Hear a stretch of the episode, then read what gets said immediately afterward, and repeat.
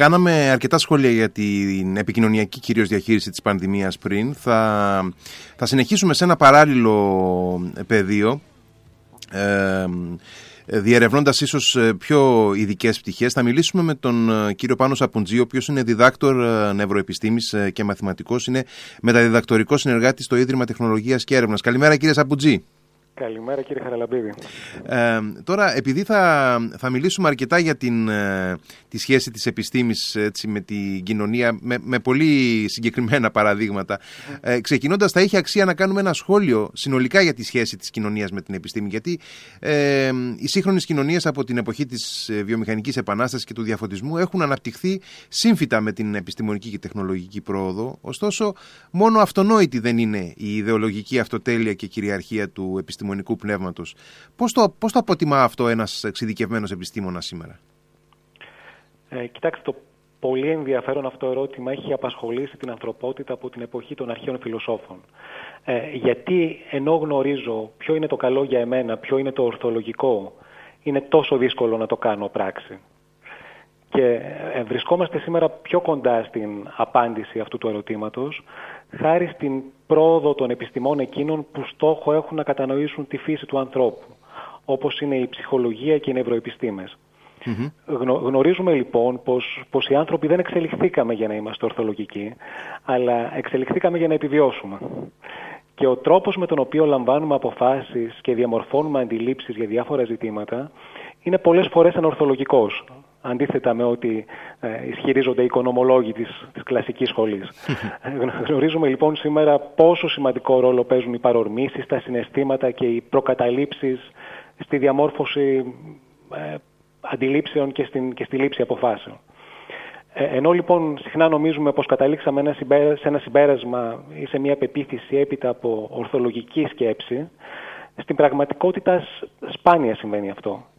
Ενώ λοιπόν νομίζουμε πως λειτουργούμε όπως ένας επιστήμονας, ε, χρησιμοποιώ μια μεταφορά εδώ, ναι, ναι. που ζυγίζει πρώτα τα δεδομένα και έπειτα καταλήγεις σε αποφάσεις, στην πραγματικότητα λειτουργούμε όπως ένας δικηγόρος. Δηλαδή, λαμβάνουμε μία απόφαση γρήγορα και διαισθητικά, με το ασυνείδητο μέρος του νου μας, και στη συνέχεια έρχεται η, η συνειδητή, η λογική σκέψη, που εφευρίσκει επιχειρήματα που δικαιολογούν αυτή την, την προηλημένη απόφαση. Εντυπωσιακό ας, αυτό. Εντυπωσιακό. Ας δούμε για, να δώσω ένα παράδειγμα μόνο. Ναι, ναι. δούμε, ε, βλέπουμε ένα πίνακα ζωγραφικής. Έτσι. Ε, το ασυνείδητο μέρος του νου μας έχει ήδη αποφασίσει αν μας αρέσει ή δεν μας αρέσει ο πίνακας. Σύμφωνα με, τις, ε, με, με, με την παιδεία μας, ε, τα συναισθήματα που μας ξυπνά, θετικά ή αρνητικά κτλ. Και έρχεται στη, στη συνέχεια η συνειδητή σκέψη και ως δικηγόρος δίνει με λέξεις αυτή την ήδη προηλημένη απόφαση. Το ίδιο λοιπόν συμβαίνει και όταν καλούμαστε να αξιολογήσουμε μια άποψη. Έχουμε αποφασίσει εκ των προτέρων αν αυτό που ακούμε μας αρέσει ή δεν μας αρέσει ε, και αυτό γίνεται με βάση τις πεπιθήσεις, κοσμοθεωρίες μας κτλ. Και στη συνέχεια εφευρίσκουμε λόγους που δικαιολογούν αυτή την απόφαση. Και όλα αυτά τα αναφέρω γιατί είναι απαραίτητα για να κατανοήσουμε το φαινόμενο του ανορθολογισμού. Και όλα αυτά πρέπει να τα έχει κανείς κατά νου όταν, όταν μιλάει στην κοινωνία για την επιστήμη. Δεν μπορεί δηλαδή να μιλάει μόνο με δεδομένα και με επιστημονική αργό αγνοώντας το συνέστημα, αγνοώντας το ψυχολογικό φορτίο που κουβαλά κάποιος ή τις προκαταλήψεις που μπορεί να έχει. Αντί λοιπόν να, να μιλάμε οι επιστήμονες από καθέδρας για ανορθολογισμό, ψεκασμένους κτλ., οφείλουμε να, να, να κατανοήσουμε το φαινόμενο, να κατανοήσουμε τις ανησυχίες των ανθρώπων. Και ξέρετε, ο, ο, ο Σπινόζα έλεγε έχω καταβάλει αδιάκοπες προσπάθειες να μην χλεβάζω, να μην περιφρονώ τις πράξεις των ανθρώπων, αλλά να τις κατανοώ. Και αυτό πρέπει να αποτελεί οδηγό για κάθε επιστήμονα που θέλει να απευθυνθεί στην, στην κοινωνία. Ε, είναι, είναι εντυπωσιακή η εισαγωγή που κάνετε ε, και πραγματικά νομίζω ότι κατευθείαν πήγαμε στην καρδιά του, του προβληματος που, που πρέπει να συζητήσουμε. Δηλαδή το πώς είναι δυνατόν ακόμα και ε, όταν έχουν μπροστά τους ε, τεκμήρια και δεδομένα άνθρωποι οι οποίοι δεν είναι ε, αγράμματοι αλλά είναι εγγράμματοι ε, και έχουν την δυνατότητα να, να αντιλαμβάνονται τα βασικά μεγέθη ε, πώς είναι δυνατόν πολλές φορές να μην ε, πηγαίνουν αυτονόητα στην ορθολογική επιλογή και σκέψη αλλά να, να ρέπουν στον ανορθολογισμό. Έτσι, έτσι εξηγείται αυτό δηλαδή, ότι υπάρχει μια, μια ροπή προς το παράλογο πολλές φορές που δεν μπορούμε με λογικούς όρους να την κατανοήσουμε. Ακριβώς, ακριβώς. Και, και αυτό συμβαίνει γιατί οι άνθρωποι αναζητούν αιτιακές εξηγήσεις, αναζητούν νόημα στον κόσμο και, και το νόημα αυτό δεν μπορεί να το παρέχει η επιστήμη. Βρίσκεται έξω από τα όρια της επιστήμης αυτό. Ε, η επιστήμη, για παράδειγμα, λέει πως ζούμε σε έναν πλανήτη που βρίσκεται στην άκρη ενός γαλαξία ανάμεσα σε δισεκατομμύρια άλλους γαλαξίες και πως η ίδια η παρουσία του ανθρώπου στη Γη είναι αποτέλεσμα δισεκατομμυρίων ετών εξέλιξης. Μιας διαδικασίας που δεν είχε εκ των προτέρων προδιαγεγραμμένο αποτέλεσμα. Τώρα, το πώς θα αξιολογήσει κανείς αυτή την πληροφορία, το πώς θα νοηματοδοτήσει τη ζωή του, δεν μπορεί να σου το πει η επιστήμη ε, ίσως αποφασίσεις να, να μονάσεις στο Άγιο Όρος ή να ξεκινήσεις ε, σπουδές στη φιλοσοφία ή να κάνεις ένα διδακτορικό στις νευροεπιστήμες. Όπως και να έχει, από άποψη πάντως, ε, γιατί υπάρχει και μια συζήτηση αυτές τις μέρες, από άποψη επαγγελματικής αποκατάστασης, όλες οι παραπάνω επιλογές είναι ισοδύναμες. έτσι, έτσι, μια μορφή λοιπόν του παραλογισμού που ταλαιπωρεί τις κοινωνίες μας είναι οι θεωρίες συνωμοσίας. Γνωρίζουμε λοιπόν πως οι θεωρίες συνωμοσίας εξυπηρετούν την ψυχολογική ανάγκη των ανθρώπων να προσδώσουν νόημα στα γεγονότα και έτσι να, να αισθανθούν καλύτερα. Και αυτό το βλέπουμε πολύ έντονα σε περιόδους κρίσεων όπως η πανδημία τον τελευταίο χρόνο, όπου οι άνθρωποι χάνουν τον κόσμο κάτω από τα πόδια τους, νιώθουν έντονο άγχος, έντονη πίεση και αυτή η απουσία ελέγχου δημιουργεί αυτή την ανάγκη για, για εφταξία, για, για κατανόηση της κατάστασης. Καταφεύγοντας λοιπόν στα απλοϊκά αυτά αφηγήματα των θεωριών συνωμοσίας, οι άνθρωποι νιώθουν πως κατανοούν, πως ανακτούν τον έλεγχο της πραγματικότητας και έτσι οι αντιλήψεις αυτές λειτουργούν ως προστατευτικοί παράγοντες απέναντι στην ψυχική δυσφορία που μας προκαλεί η πραγματικότητα. Επίσης, όσοι εμφορούνται από τέτοιες αντιλήψεις αδυνατούν για παράδειγμα να συνειδητοποιήσουν πως κάποια γεγονότα απλώς ε, συμβαίνουν κατά τύχη. Ε, ο κόσμος είναι απρόβλεπτος, είναι χαοτικός και φαίνεται πως καλά και κακά πράγματα συμβαίνουν σε καλούς και κακούς ανθρώπους. Όμως για την συνωμοσιολογική σκέψη τίποτα δεν είναι τυχαίο. Ό,τι συμβαίνει εξυπηρετεί ή είναι απαραίτητος ε, αποτέλεσμα κάποιων κρυφών προθέσεων συνήθως αυτών που ωφελούνται από τα γεγονότα αυτά. Βλέπουμε λοιπόν πως αυτή η τάση των ανθρώπων ε, να καταφεύγουν σε παράλογες ερμηνείες της πραγματικότητας είναι κατά βάση ψυχολογική. Ε, άρα λοιπόν τώρα εγώ πρέπει να κάνω δύο, ε, δύο παρατηρήσεις. Αφενός ότι ε, βάσει όσων μας είπατε μέχρι τώρα δεν έχουμε κανένα δικαίωμα να βλέπουμε αφιψηλού τους ανθρώπους που ε, δεν μπορούν να, ε, να αφομοιώσουν άμεσα ε, τα, τα, τα ορθολογικά δεδομένα και να κάνουν τις επιλογές που εμείς θεωρούμε ότι επιβάλλει η, η λογική στάθμιση των πραγμάτων και τα επιστημονικά τεκμήρια. Το πρώτο είναι αυτό και το δεύτερο είναι ότι προκύπτει η ανάγκη πώς θα απαντηθεί αυτό το πρόβλημα. Δηλαδή πώς μπορούμε να αντιμετωπίσουμε όχι φυσικά με απαξία και με χλεβασμό αλλά απ' την άλλη πώς, πώς θα διαχειριστούμε τους, τους συμπολίτες μας, τους συνανθρώπους μας οι οποίοι αρνούνται να, να αποδεχτούν την, ε, την επιστήμη, τα δεδομένα της, τα πορίσματα που ουσιαστικά, ε, εν πάση περιπτώσει, είναι ένας κώδικας αντιμετώπισης ε, των, των συνεπειών της πραγματικότητας.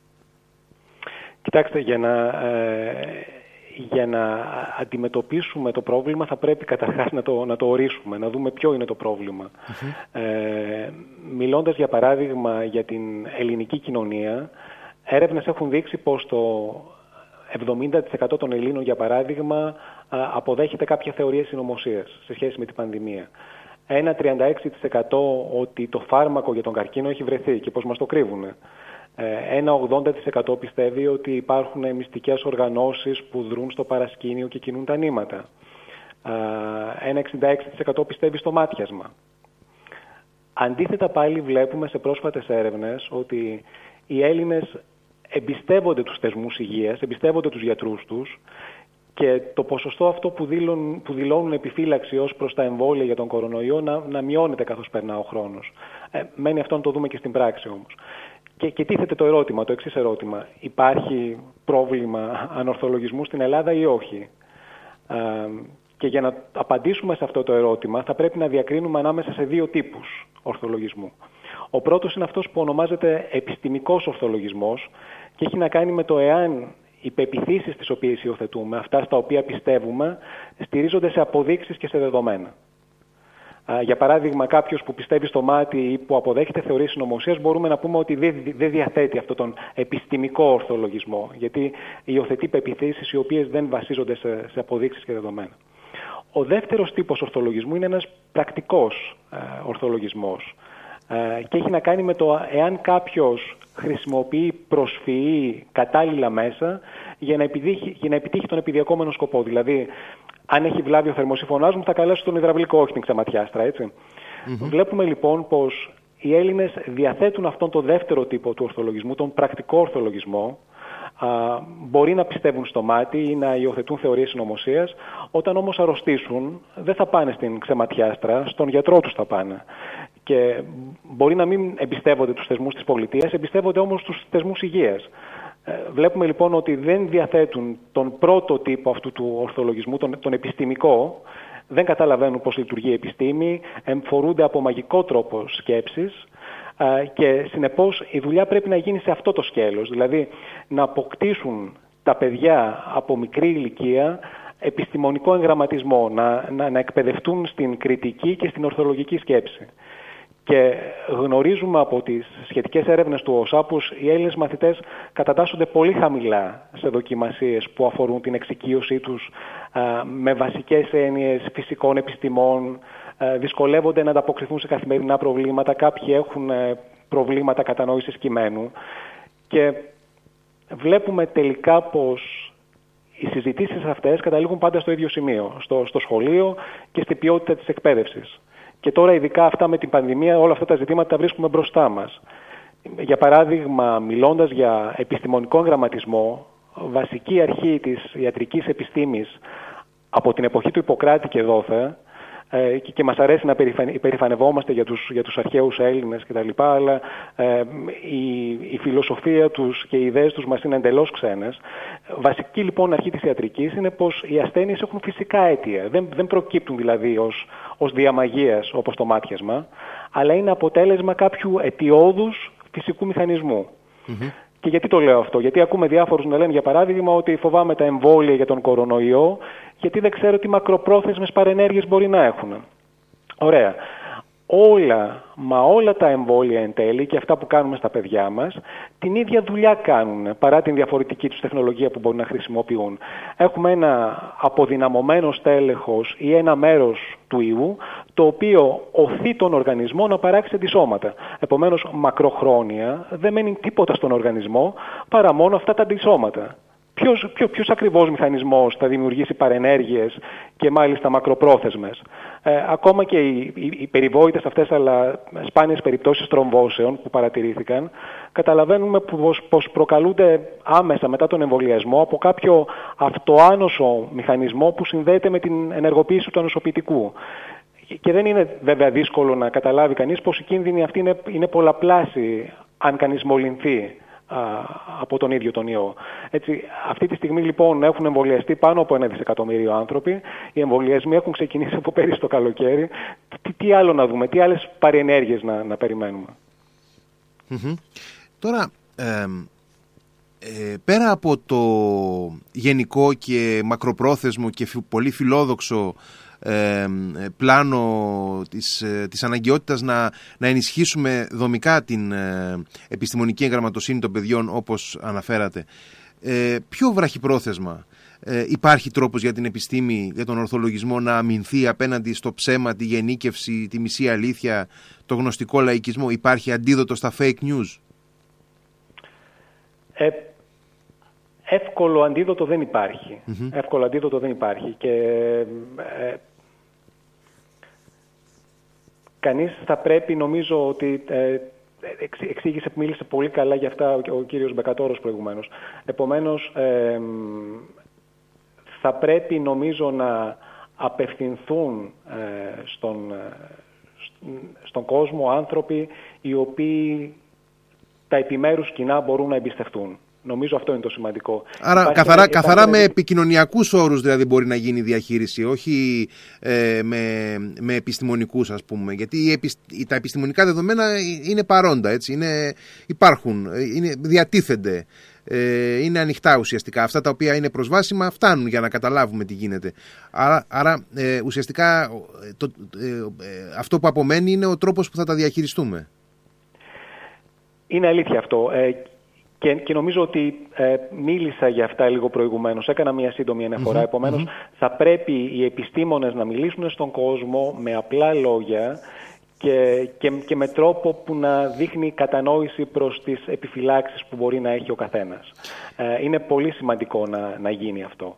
Ε, ναι, ναι, ναι. Ολοκληρώστε και γιατί ήθελα να ρωτήσω κάτι για τους επιστήμονες. Πείτε μου, ναι. Ναι, ναι ήθελα να ρωτήσω αν ε, πιστεύετε ότι ε, παίζει ρόλο πολλές φορές και κάποιος ε, εγωισμός από πλευράς ε, εν, ε, ενός μέρους του επιστημονικού προσωπικού. Δηλαδή αν πολλές φορές επειδή βλέπουμε μία ε, υπερπροβολή ε, σε κάποιες περιπτώσεις ε, την, την ανέφερε και ο κύριος Μπεκατόρος επειδή τον αναφερθήκατε στην προηγούμενη συζήτηση υπερπροβολή επιστημονικού προσωπικού έχουμε μια συνεχή τουλάχιστον στα ελληνικά μέσα ενημέρωση συνεχή παρουσία και μελών της Επιτροπής των Ειδικών αλλά και άλλων επιστημόνων οι οποίοι ουσιαστικά διασπούν υπερβολικά θα έλεγε κάποιος το μήνυμα προς τον, ε, προς τον μέσο πολίτη. Ε, υπάρχει κάπου και κάποιος εγωισμός και κάποια ευκαιρία για προβολή ε, ίσως στο επιστημονικό προσωπικό που ε, την εκμεταλλεύεται; Ενδεχομένως να υπάρχει, ε, αλλά θα ήθελα να μιλήσω για κάτι άλλο εδώ. Θα ηθελα να μιλήσω για αυτούς τους επιστήμονες που αρέσκονται να εκφράζουν, να εκφέρουν ερετικές απόψεις και αυτό νομίζω έχει μεγαλύτερο ενδιαφέρον. Ναι, ναι, βέβαια. Ε, κάποιοι από αυτούς ε, αποκομίζουν, ε, γιατί, γιατί το κάνουν αυτό Ε, κάποιοι από αυτούς αποκομίζουν ενδεχομένως προσωπικά, οικονομικά ή πολιτικά ωφέλη από, από αυτή την ιστορία.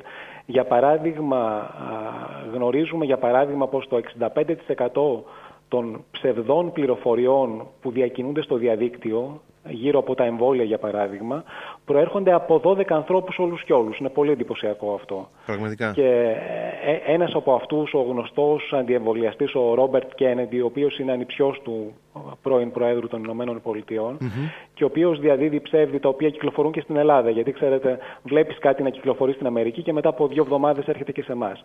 Αυτός λοιπόν είχε κυκλοφορήσει και μια ψευδή είδηση πολύ στην Ελλάδα, ότι το πρόγραμμα εμβολιασμού του Ιδρύματος Gates για την ε, πολιο, πολιομιελίτιδα στην Ινδία έχει οδηγήσει σε παράλυση εκατοντάδες χιλιάδες παιδιά. Ε, ασφαλώς κανένα τέτοιο περιστατικό παράλυσης δεν έχει καταγραφεί λόγω του εμβολίου και επειδή το Facebook έχει μαρκάρει κάποιες αναρτήσεις του ως, ψευδές, ως ψευδής, κατηγορεί τώρα αυτό στο Facebook για διαφυγόντα κέρδη εκατοντάδων ε, χιλιάδων ε, δολαρίων. Ναι, απίστευτο. Ε, ε, εδώ, εδώ βρίσκεται και το, και το οξύμορο με όσους δεν εμπιστεύονται τα επίσημα επιστημονικά αφηγήματα και καταφεύγουν σε εναλλακτικές πηγές ενημέρωσης. Γιατί αυτές οι εναλλακτικές πηγές πασάρουν στους ανθρώπους, αυτούς που είναι ε, ε επίφοροι έτσι και, και, και, δεκτικοί σε τέτοιες ε, συνωμοσιολογικές ε, ερμηνείες, ε, τους πασάρουν λοιπόν τη μία ενακρίβεια μετά την άλλη και το ένα ψεύδος μετά το άλλο. Και ε, βέβαια ο, ο Στέφανος Τραχανάς, ο αγαπητός σε όλους μας, λέει πολύ εύστοχα πως όπως δια, κάνουμε τη διάκριση μεταξύ εμπόρων ναρκωτικών και των χρηστών, ε, έτσι πρέπει να διακρίνουμε και, και μεταξύ των διακινητών ψευδών ειδήσεων και αυτών που τις καταναλώνουν.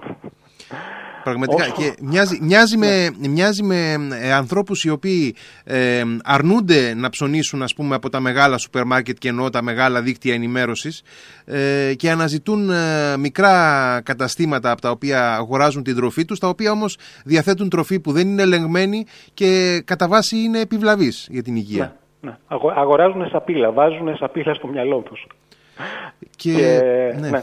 Ναι, ναι, όχι, πραγματικά. Και βλέπουμε όμως ότι αυτό μπορεί να έχει άμεσα επιπτώσεις, όπως για παράδειγμα ε, το σχηματισμό ενός ε, συνολικού έτσι, στρώματος στην κοινωνία, το οποίο αρνείται να προσέλθει ή αναβάλει συνειδητά τον εμβολιασμό, ας πούμε, σε μια περίοδο πανδημίας. και πραγματικά εγώ ως πολίτης και όχι ειδικός φυσικά αναρωτιέμαι τι, τι δυνατότητες έχουμε να, να πείσουμε αυτούς τους ανθρώπους; Κοιτάξτε, υπάρχουν οι, οι βραχυπρόθεσμοι και οι μακροπρόθεσμοι ε, τρόποι να πείσουμε. Και ε, ε, συνήθως η δουλειά πρέπει να γίνει σε βάθος χρόνου. Ε, ναι. Λυπάμαι που το λέω αυτό, αλλά έτσι ναι, ναι, ναι, Γιατί πέρα από τους ε, κοινωνικούς, από τους ε, ψυχολογικούς λόγους που αναφέραμε, υπάρχουν και κοινωνικοί λόγοι πίσω από αυτό. Ε, γιατί ε, πολλοί από τους καταναλωτές των θεωριών συνωμοσίας ε, γνωρίζουμε πως είναι άνθρωποι που δείχνουν χαμηλή εμπιστοσύνη στους συνανθρώπους τους, αισθάνονται κοινωνικά ανήμποροι, είναι οικονομικά ανασφαλείς, νιώθουν αποκλεισμένοι από την πολιτική και τη διαδικασία λήψης αποφάσεων. Αυτό είναι πολύ σημαντικό. Ναι. Τοποθετούνται δηλαδή σε αυτό το αντισυστημικό τόξο που τους οδηγεί στην αγκαλιά κάποιων λαϊκιστών πολιτικών. Και οι άνθρωποι αυτοί συνήθως υιοθετούν μια μανιχαϊστική αντίληψη για τον κόσμο, όπου οι άνθρωποι χωρίζονται σε καλούς και κακούς, όπου οι κακοί είναι οι κυβερνήσεις, οι οικονομικές και ακαδημαϊκές ελίτ εν προκειμένου, ε, δεν ξέρω, το διεθνές κεφάλαιο, η νέα ναι. τάξη πραγμάτων, ανάλογα ναι, ναι, που ανήκει κανείς ιδεολογικά. Και όλοι αυτοί λοιπόν οι κακοί εξηφαίνουν μυστικά η παγκοσμιοποίηση, για να τους καλούς η παγκοσμιοποίηση, έτσι, έτσι. Λοιπόν, Πραγματικά. Και, και βλέπουμε μέσα σε, αυτό, σε αυτούς τους ανθρώπους, όπως είπατε και εσείς, να είναι κάποιοι που έχουν τελειώσει το πανεπιστήμιο, κάποιοι από αυτοί να είναι γιατροί και οι οποίοι μία χαρά καταλαβαίνουν ότι τα εμβόλια είναι αποτελεσματικά και ότι οι μάσκες είναι αποτελεσματικές και παρόλα αυτά ε, δεν τις αποδέχονται όχι για επιστημονικούς λόγους αλλά για άλλους λόγους. Ε, και Επιτρέψτε μου να κάνω μια παρένθεση εδώ, δεν ξέρω αν έχουμε λίγο χρόνο. Έχουμε, έχουμε, ναι, ναι, Α, γιατί βρίσκω το ζήτημα αυτό εξαιρετικά ενδιαφέρον. Βλέπετε το ίδιο συμβαίνει και με τις αντιπαραθέσεις γύρω από επιστημονικά ζητήματα, όπως είναι κλιματική αλλαγή ή θεωρία της εξέλιξης, που ε, γίνεται έντονος διάλογος, ειδικά στις ΗΠΑ για αυτά τα ζητήματα. Και στην πραγματικότητα εκεί η συζήτηση δεν αφορά ούτε την ίδια τη θεωρία της εξέλιξης, ούτε την κλιματική αλλαγή καθ' αυτή συνήθως αφορά κάτι άλλο. Αφορά το νόημα της ανθρώπινης ζωής, τη θέση μας στον κόσμο, ε, αν θα περιορίσουμε και θα ε, ασκήσουμε ελέγχους στις μεγάλες βιομηχανίες κτλ. Και γι' αυτό βλέπετε ότι το ζήτημα, τα ζητήματα αυτά είναι τόσο ιδεολογικά πολλωμένα. Ναι, ναι, ναι. Πο, πολλές φορές λοιπόν συζητάμε για κάτι, συζητάμε για την εξέλιξη, για τις μάσκες, για τα εμβόλια, ενώ θα έπρεπε νομίζω να συζητάμε για κάτι άλλο. Και αυτό που θα πρέπει να συζητάμε είναι πώς οι άνθρωποι αυτοί σε βάθος χρόνου θα αποκτήσουν φωνή και θα αποκτήσουν εμπιστοσύνη στους θεσμούς. Μεταφέρουμε δηλαδή, μεταφέρουμε σε άλλο γήπεδο ε, πολιτικά ζητήματα, πολιτικές διαφορές και κοινωνικές ανισότητες ε, που δημιουργούν το υπόβαθρο για, αυτό το, για αυτές τις συμπεριφορές. Έτσι. Ναι. Ακριβώς, ακριβώς, ακριβώς. Και είναι, και είναι μεγάλη συζήτηση αυτή και στο ναι, ναι. εξωτερικό, γιατί δεν σχετίζεται μόνο με την πανδημία, ε, αλλά με όλα αυτά τα, τα λαϊκιστικά φαινόμενα που απολου, απειλούν τις δημοκρατίες και τις κοινωνίες μας και που οι άνθρωποι αυτοί, το, το, το ζούμε έντονα, το βλέπουμε έντονα στην Αμερική, πολιτεύονται κατά βάση με fake news και, και συνωμοσιολογία. Ε, ας μην ξεχνάμε ότι το μεγαλύτερο έγκλημα ε, των, της σύγχρονης ιστορίας και αναφέρομαι στο ολοκαυτωμα ε, στηρίχθηκε σε μια θεωρία συνωμοσίας. Ναι, ναι, σαφώς, την δαιμονοποίηση των Εβραίων. Σωστά. γι' αυτό έλεγε τότε η, η Χάνα Άρεντ, η, αυτή πολύ σημαντική φιλόσοφος, ότι τα ιδανικά υποκείμενα του ολοκληρωτισμού είναι άνθρωποι για τους οποίους δεν υφίσταται η διάκριση μεταξύ γεγονότων και φαντασίας, αλήθειας και ψεύδους. Ναι, πολύ, πολύ εύστοχο, πολύ εύστοχο. Και δεν είναι τυχαίο έτσι να πω σαν κατακλείδα, δεν είναι τυχαίο ότι και οι κοινωνικοί και οι πολιτικοί επιστήμονες, πολλοί εξ αυτών, ε, σήμερα ε, βάζουν ε, στο, στο στόχαστρο την, την κρίση της, της μεσαίας τάξης στο δυτικό κόσμο για όλη αυτή την ανάπτυξη της, της διεθνούς συνωμοσιολογίας. Ακριβώς, Κύριε Σαπουτζή, ευχαριστώ πάρα πολύ για τη συζήτηση που είχαμε και ελπίζω να δημιουργήσαμε προβληματισμό και, και γόνιμη σκέψη στους ακροατές. Και εγώ το ελπίζω. Άλλωστε, ο στόχος της επιστήμης δεν είναι να δίνει απαντήσεις, αλλά να θέτει ερωτήσεις. να είστε καλά, καλή Κυριακή. Να είστε καλά, σας ευχαριστώ πολύ.